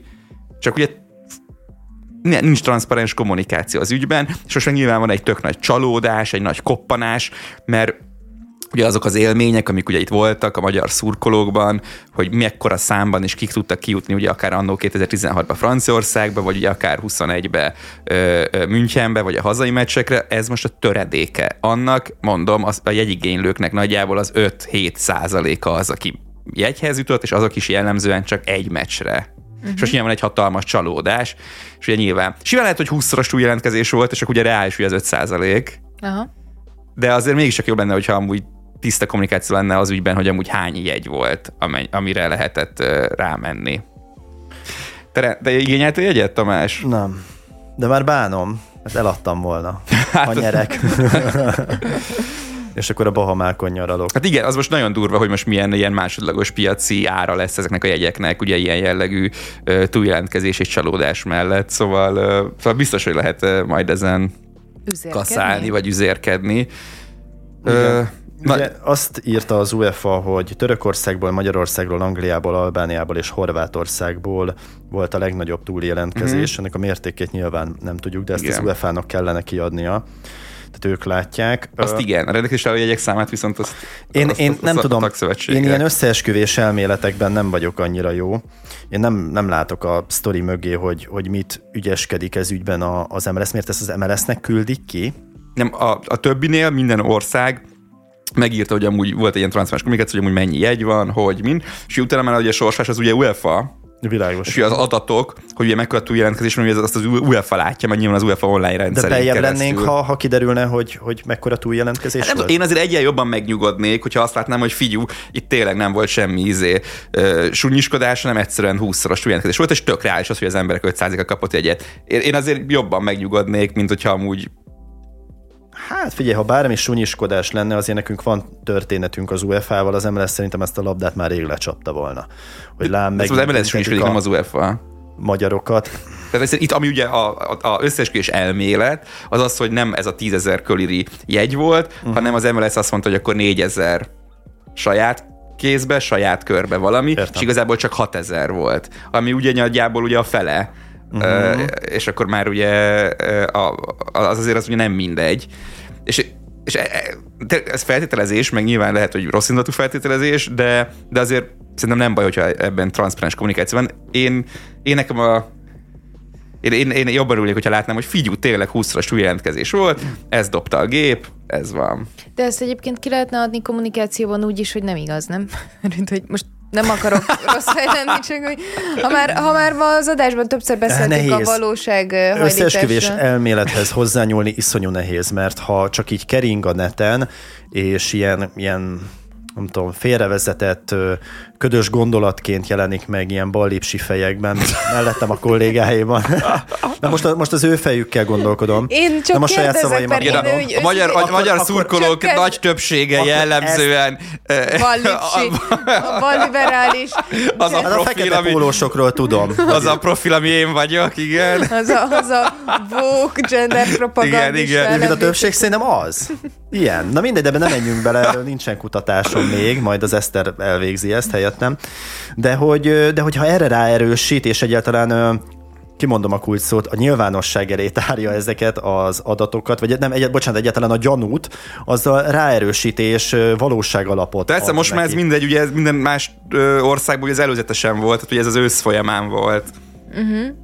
De nem, csak hogy azon gondolkozom, hogy, tehát, hogy a, a probléma itt akkor, ha jól értem, hogyha kirakták volna, hogy nekünk van, teszem az tízezer jegyünk, mert ennyit sorsoltak nekünk, akkor azt gondolom, hogy mindenki más számot kap? Ugye? Nem, úgy van a Akkor rendszer. se derül neki de, de, de, ugye úgy van a rendszer, hogy ugye ö, van egy stadion, Mhm. uh-huh. tegyük hogy 30 ezres, csak hogy könny- könnyen számoljuk, akkor egy, harm, egy harmad, egy harmad ö, a jegyeknek egy harmada jár a- az egyik csapatnak, egy harmada jár a más csapatnak, és ugye a És harmadik, Viktoria a harmadik. és a harmadik Nem harmad, két harmad? Hát. Legalább itt nem. és a harmadik harmad az ugye, meg- ugye vagy, az, vagy a rendező ország, vagy ugye a, egyéb szurkolók, akik ugye amúgy ott vannak végig, tehát ugye nagyjából ugye ez. És akkor így néz ki a dolog. Mindegy, most ki fog nyilván derülni, hogy mi van. Ugye most tegnap, ez tegnapi sztori, nyilván ami most ugye történik, és amit ugye lehet látni, ugye mind kommentekben, mind az ezzel foglalkozó oldalon, meg most már né- néhány egyébként sajtótermék is írt erről, hogy tényleg ilyen 5% az, aki egyhez jutott, és nyilván ez azért nagy ö, ilyen, ilyen, ilyen meglepetés, mert ahhoz szoktak a magyar szurkolók, hogy annó 16-ba Franciaországban tényleg ott volt, nem tudom, 30-40 ezer uh-huh. magyar, kb. mindenkinek volt jegye, de ott ugye még olyan opció is volt, ami most ö, idén nincsen, ami egyébként nem a MLS-nek a hibája, hanem az UEFA így, így adta meg, hogy nincs olyan, nem volt olyan opció, hogy te így végig. Tehát annó gyakorlatilag volt bérlet, most leegyszerűsítem, ez a Follow My Team, de Igen. nevezzük bérletnek, és akkor beírtad, hogy te ez, és ha kisorsoltak, akkor azt jelentette, hogy téged arra sorsoltak ki, hogy akkor mind a három meccsre, sőt, egészen addig, amíg a magyar csapat eljut, ugye végül négy meccs volt, ö, van lehetőséged egyet venni. Most nem volt ilyen, most igazából minden meccsre egyesével lehetett ö, beadni a jelentkezést, és ugye egyesével sorsoltak. Tehát az, hogy az egyik meccsre kaptál jegyet, az nem tette azt, hogy akkor utána a három nappal révő következőre is kapsz jegyet. Akkor felteszem a következő kérdést. Itt valójában a Magyar Mi a Szövetség... les? Egyébként speciál, azt tudnám, de nem itt fogunk Igen. belemenni, hogy ne derüljön ki, Nyilván hogyha nem mégse. Köszönöm. Nem, az a kérdésem, hogy valójában, hogyha a Magyar Szövetség kommunikálta volna a jegyek számát, nem történik semmi. Hiszen teljesen mindegy, hogy hányan jutnak hozzá, Persze. nem tudjuk azt, hogy hányan jelentkezték túl, vagy nem. Tehát, hogy valójában nem lehet az, hogy itt... Ez én csak egy értem az- vekengés? igen, egy szándékos balipsi felkengés, de nem balipsinek akarom nevezni, hanem hogy, hogy itt ö, arról van szó, hogy sokan kimaradtak valamiből, amit szerettek volna, és akkor gyorsan gyártanak hozzá elméletet. Ez- és az a baj, hogy ez az- igen. miközben szerintem itt csak ilyen emberi hülyeség van a háttérben, nem? Ne, ne, nem tudom, ugye az a baj, hogy ez az elmélet, ez már ugye előtte meg tehát már, már az, hogy végig ebben nem volt transzparens kommunikáció, Aha. és hogy ebben egyedül a, a mi, mi voltunk, akik nem azt csináltuk, mint az összes többi másik ország, az már előre, én már novemberben, decemberben olvastam, hogy mi, mi, miért nincs erről ö, ö, nyílt ö, kommunikáció, mi, miért fura ez ügyben, tehát érted, már mi így rossz. különlegesek vagyunk. Így van, Mindig. ebben is, így van. Úgyhogy ez van. Mi baráti körben ilyen, ilyen 18-20 ember, ö, ugye jelentkeztünk, ugye nagyjából mindenki legalább ugye három meccsre, ö, vo- volt, aki többre, mint, mint én is, meg már úgy voltam vele, hogy akkor a köztes napokban is, ami közel van, akkor azért hát ha. És, ö, és a 20 közül egyet sorsoltak ki, és ugye ez nem 20 jelentkezés, hanem ugye ez az 20x3 vagy 20x6, tehát nagyjából ugye 150 ö, esélyből egy. Tehát 150 sorsjegyből egy volt nyerő, ugye baráti körben, ami hát Az nem egy jó arány, viszont valószínűleg Nem, így ennél, volt is ennél egy sokkal nagyobb rossz arányban vettetek részt valószínűleg. Most így őszintén. Jó.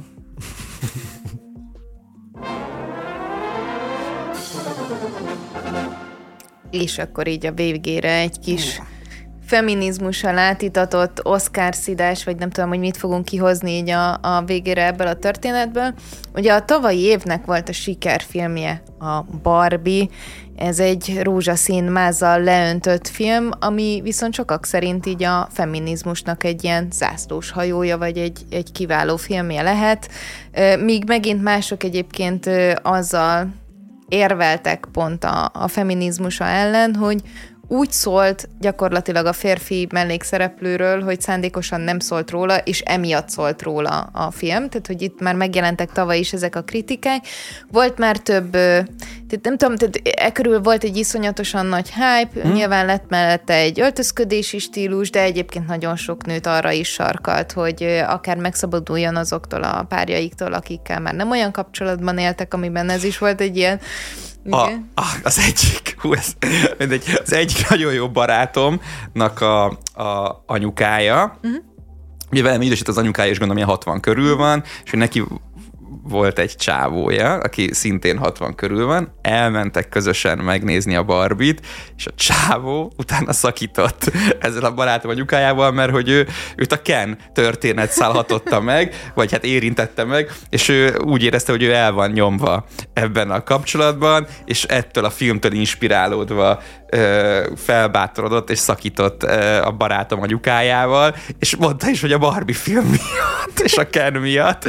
Úgyhogy ilyen, Há, ilyen, Isten. ilyen, ilyen, uh, ilyen folyamányai voltak ennek vetett. a filmnek. Igen, azóta kibékültek, mm. uh, ahogy a barátom fogalmazott, utána a csávó még azért visszakönyörögte magát, amikor így kiózanodott így a rózsaszín uh, hatásból. De azért kapott egy I am Kina pulóvert. Én, én ezt amúgy kellett, lehet, hogy karácsonyra ez volna, igen. A, a, úgyhogy, úgyhogy ilyen, ilyen, ilyen következményei voltak ennek a filmnek. Nem, Nők és férfiak tekintetében is. Hát a férfiak is öntudatra ébredtek, látod? Hát meg, meg, meg nők is. De hogy mi történt azóta? Ugye volt a Critics Choice Award, azt uh-huh. hiszem múlt héten vagy múlt hét előtt nevethettünk azon, ha ilyen mémeket láttunk, hogy Ryan Gosling mennyire meglepődik és értetlenkedve pislog körbe-körbe, hogy miért nyerte meg a legjobb számot a, a I Am Ken című dalával, de azóta kijöttek az Oscar jelölések uh-huh. is, és e körül van most óriási vita hiszen, mint mellékszereplő, legjobb mellékszereplő, Ryan Gosling megkapta a jelölést. Egyébként a filmet sok tekintetben hmm. jelölték, azt hiszem jelmez meg a legjobb filmbe is. Csak ugye ott ugye nem 50, hanem ugye ott, ott azt hiszem 10, és a legjobb uh-huh. Mhm. 10-be befért. Uh-huh. Szóval, hogy egyébként nagyon sok tekintetben jelölték, viszont itt, a, ami, amit többen sérelmeznek, hogy miközben ez hivatalosan egy feminista film, se a női főszereplőjét, Margot Robbit nem uh-huh. jelölték, sem pedig Greta Görviget, akinek a ugye az a rendező, akinek az egész filmet köszönhetjük. És De... részben forgatókönyvíró. Igen. Igen. Ki Forgatókönyvírem úgy jelölték. De most attól, hogy egy film feminista, tehát én mondjuk én készítek egy... szerintem se. De hogy én? Te készítesz egy feminista filmet. Hát legyen, tényleg nem fogsz. Legyen, legyen rövid film, akkor az automatikusan belépő mondjuk az Oscar jelöltek közé? Mert hogy ez feminista? Nem, egyébként ezt én se gondolom így, hogy... De akkor már nem is kell mondjuk színészkedni ott, nem kell jó filmet csinálni, ez feminista. Ez a hát, probléma, tudom, egyébként... Igen. Szerintem, hogy nincs összeférhetetlen, ez legyen az érvelés. És ez, ez probléma. Igen, így, így gondolkodik, gondolkodik így az akadémia, mint ahogy ugye volt egy visszabillentés a fekete színészek és alkotók esetében, ugye a nők esetében is történt egy ilyen. A Blikken olvastam a következő cikket, hogy feltűnően kevés ugye a női rendezőjelölt. Az első aranyszobrot 1929-ben osztották ki, azóta több mint 400 film rendezőjét jelölték, közülük pedig mindössze 9 női jelölt, és csupán három női győztes került ki a rendezők közül. Csak ugye egyes években annak az egy általában egy női rendezőnek négy-öt másik férfit kell legyőznie, tehát hogy a, de nem az a baj, hogy kevés a, a meccset. De nem, nem az a baj, hogy kevés a jelölt, hanem hogy kevés a női rendező. Tehát nyilván onnan már matek, hogy nyilván, Igen. érted, hogyha és kevés a jó női rendező, még kevesebb a jó rendezőből rendező. négy nő, akkor nyilván ugye az esélyei meg a, meg a valószínűsége is kevesebb annak, hogy abból Oscar jelölt lesz. Tehát a szitu, vagy amiről beszélni kell az, hogy miért van kevés női rendező. Alapvetően szerintem is, meg én ezért mondtam, hogy, hogy itt még az Oscarról is beszélhetünk, mert ott én is azt érzem, hogy ilyen nagyon rossz irányba tolódik, vagy nem tudom, hogy ezt hogy, hogy tudnám kifejezni. Nyilván én valahol gondolom azt, hogy amikor a világban vannak ö, változások, akkor az ingák általában kilengenek, tehát amikor megjelennek különböző ilyen elméletek, meg, ö, meg megpróbálunk jobban odafigyelni másokra, mondjuk egy MeToo mozgalom, stb., mm. az kileng először, mm. és aztán utána egyébként mm. meg fogja találni a helyét. Én egy kicsit az Oscarral is azt érzem, hogy itt ugye volt egy, egy iszonyatosan elismert akadémia, tehát azért nagyon sokáig azt hiszem nagyon sokan adtak arra, hogy ők kit hoznak ki győztesként, vagy akár kit jelölnek, és ez valamilyen szinten mérvadó is volt abban a tekintetben, hogy milyen filmeket választunk. Az utóbbi évek botrányaiban, amit Tamást már így felvetettél, amikor először ugye az volt a probléma, hogy, hogy nem, nem jelöltek gyakorlatilag semmilyen, de nem csak a, a feketéket, hanem talán latinókat se, tehát hogy így uh-huh. színesbőrű színészek nem kaptak uh-huh. jelöléseket, és a következő évben olyan szinten kilengett az inga, hogy akkor pedig már Jó, az volt a probléma, Oscarnál az Oscarra. mindig volt ez, hogy ilyen, hogy ilyen valamilyen szintű, vagy politikai, vagy ideológiai, vagy, vagy valamilyen ilyen elcsúszás, vagy hogy értem úgy elcsúszás, hogy, hogy, hogy befolyás az volt. Tehát mert régi poén, érted, hogy csinálj egy holokauszt filmet, és akkor Oscar díjat kapsz. Tehát hogy ez, ilyen, ez, ez, is ilyen, még amikor Ricky Gervaisnek volt ugye a poénja a két Winslettel, ez is talán meg is kapta ugye a felolvasóért pár évvel később. Tehát, hogy, hogy, hogy ez, ez mindig benne volt ez a fajta ö, dolog. Mert, mert túl nagy a marketing értéke, tehát hatalmas lóvé van a mögött, hogy azt az Oscar plecsnit egyébként rá tolják, vagy ráteszik a te filmedre. Ez, ez a szomorú, mert, mert ha vannak olyan alkotók, akik mondjuk feketék, latinok, vagy éppen nők, azoknak sokkal könnyebb adott esetben rasszizmust vagy szexizmust kiáltani, mint hogy egy olyan alkotást tegyenek le az asztalra, amivel nyerhetnek.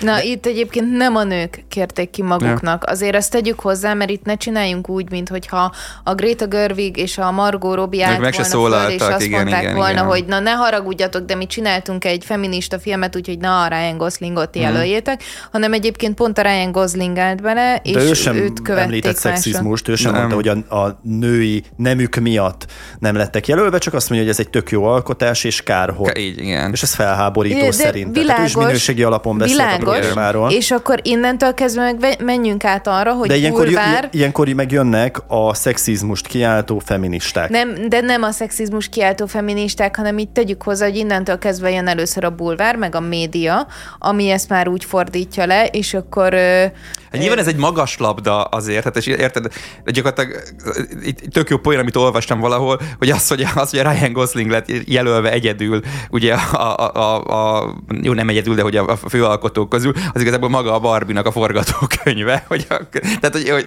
hogy, hogy, tényleg ez egy, egy vicces szituáció, egy paradox szituáció, hogy egy ilyen film, ami erről szól, ami ezt a témát erről kerül, aminek ez a mondani valója, a, pont a Ken az, aki, az, aki ugye végül jelölve van, és nem a női rendező, és nem a női főszereplő. Nem tudom, nem láttam még a idei Oscar filmeket, szóval most én ezt nem tudom objektíven megmondani, hogy amúgy ebbe a mezőnybe uh, hol van a Barbie helye, meg, meg, meg, meg, meg, meg a rendező nőnek a kimaradása az tényleg fájó-e vagy sem, szóval nem tudom, mert egy filmet láttam a, a, a, az ötből, ami, ami, ami legjobb rendezésbe uh, jelölve van. Tudod az ötöt?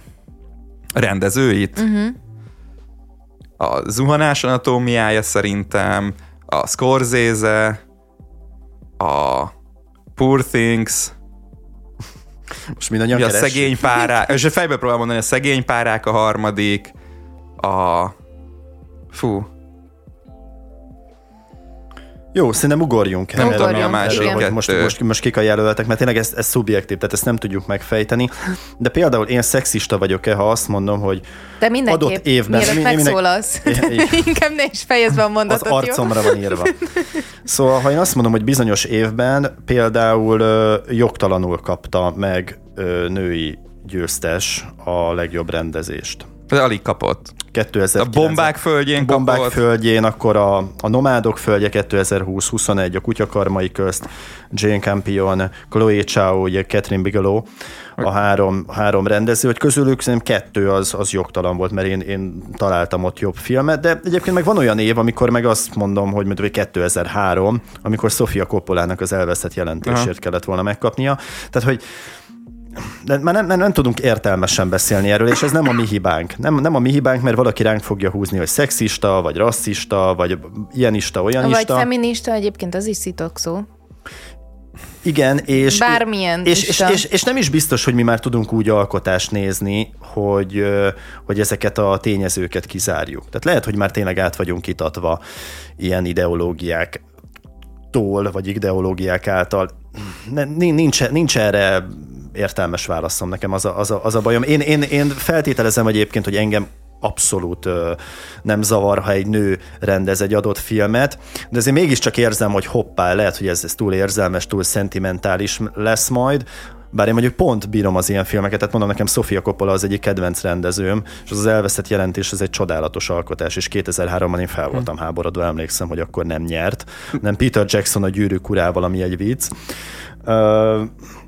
Tehát azért gondolom, hogy bennem nem dolgoznak ilyen érzelmek, a feketékkel kapcsolatban meg még úgy nem, csak, csak ha, ha folyamatosan bombáznak minket ilyen hírekkel, és mondjuk ilyen módon kiferdítik, vagy elferdítik Ryan Gosling üzenetét, akkor, akkor, akkor lehet, hogy egy ellenfeszülés is megjelenik bennünk, nem és már csak azért akarunk. A... Nem csak ő nyilatkozott, hanem utána őt sorra követték a nyilatkozatok, és í- így lett egybe mosva végül az, hogy a Ryan Gosling teljesen nem tudom, semmilyen, vagy tehát, hogy ilyen semmivel átitatott idézete végül egyébként eljutott oda, hogy egész Hollywood ki van akadva azon, hogy itt a feminista filmet nem díjazzák. Tehát, de... Személy szerint én tökre sajnálom amúgy, hogy a, hogy, a, hogy a legjobb rendezői kategóriában nincs ott a Barbie, mert szerintem tök jó film volt, hiszen tök jól volt megrendezve. Szerintem csomó nagyon jó vizuális ötlet volt benne, ugye nagyon jó volt szerintem a koncepció végigvíve, tök, tök, tök, tök ügyesen volt keverve, ugye a, a, a komoly, meg a humor, meg egy nagyon jó arányba volt eltalálva az, hogy ez mégiscsak egy, egy, egy mainstream film, de mégiscsak azért legyen benne mondani. Tehát ez egy, egy tök jó alkotás volt, mind, mind, mind, mind, mind narratív, mind vizuális, mind színészi, mind atmoszféra szempontjából, úgyhogy szerintem tényleg ez egyik ilyen kiemelkedő ö, filmje az évnek. Csak az, hogy ezen, ezen vekeng, ezen problémázik a Ryan Gosling, az tovább emeli az Oscarnak a fényét. Könyörgöm, egy, egy arany oroszlánhoz, egy aranymedvéhez, aranypálmához képest hol a túróban, hol a búbánatban van egy ilyen túl hype mainstream díj, ahol, hát, ahol pont most mondom, rosszabbnál rosszabb persze. alakítások, színészek kaptak az elmúlt évtizedben aranyszobrot. Más kategória. Könyörgöm. Margot Robbie egyébként szerintem egy nem túl jó színésznő, baromi attraktív, szépen eljátszik mindent, de én úgy vagyok vele, mint Leonardo DiCaprioval, hogy érzem a folyamatos izzadság szagot a, a, a játékában, tehát nincs meg az a, az a természetes könnyedség, hogy ő nagyon akar bizonyítani, lehet, hogy pont egy ilyen kom kompenzálása annak, hogy egy csodaszép nő, de mindegy, mindegy. Tehát de, de pont a lényeget, hogy az Oscar egy mainstream, míg az összes többi, ugye jellemzően európai, az meg, az meg sokkal kevésbé mainstream. Igen, és ezzel megy szembe az Oscar is, amikor egyébként próbáltak távol-keleti filmnek, művésziesebb filmnek adni díjakat, és a végén pont azoknak adtak ö, ilyen típusú aranyszobrot, mondjuk egy hollywoodi alkotással szemben, amik baromira nem sikerültek jól. Vannak kivételek, de nagyon gyakran ez a ez, ez, a, ez a késztetés, hogy, hogy, hogy felemelkedjenek az európai filmdíjakhoz, ez visszaüt. Tehát e, e, mondom, ez a bajom ezzel, hogy minden szubjektíven, mert mint a nyilván minden szavunk, minden véleményünk az, de hogy, de hogy ilyen, ilyen, ilyen viharvert állapotban van ez az Oscar intézménye, hogy, hogy most innen löki meg egy szél, akkor most arra dől, akkor onnan, most innen jön egy hullám, akkor picit felborul kiszámíthatatlan, hogy milyen irányba fog menni, mert, mert folyamatosan a közvélemény alakítja, hogy éppen kit kellene díjazni. Most viszont elköszönünk, csodaszép, de muszáj lesz. Na jó. Úgyhogy csodaszép hétvégét kívánunk mindenkinek. Jövő héten jelentkezik a bohóc.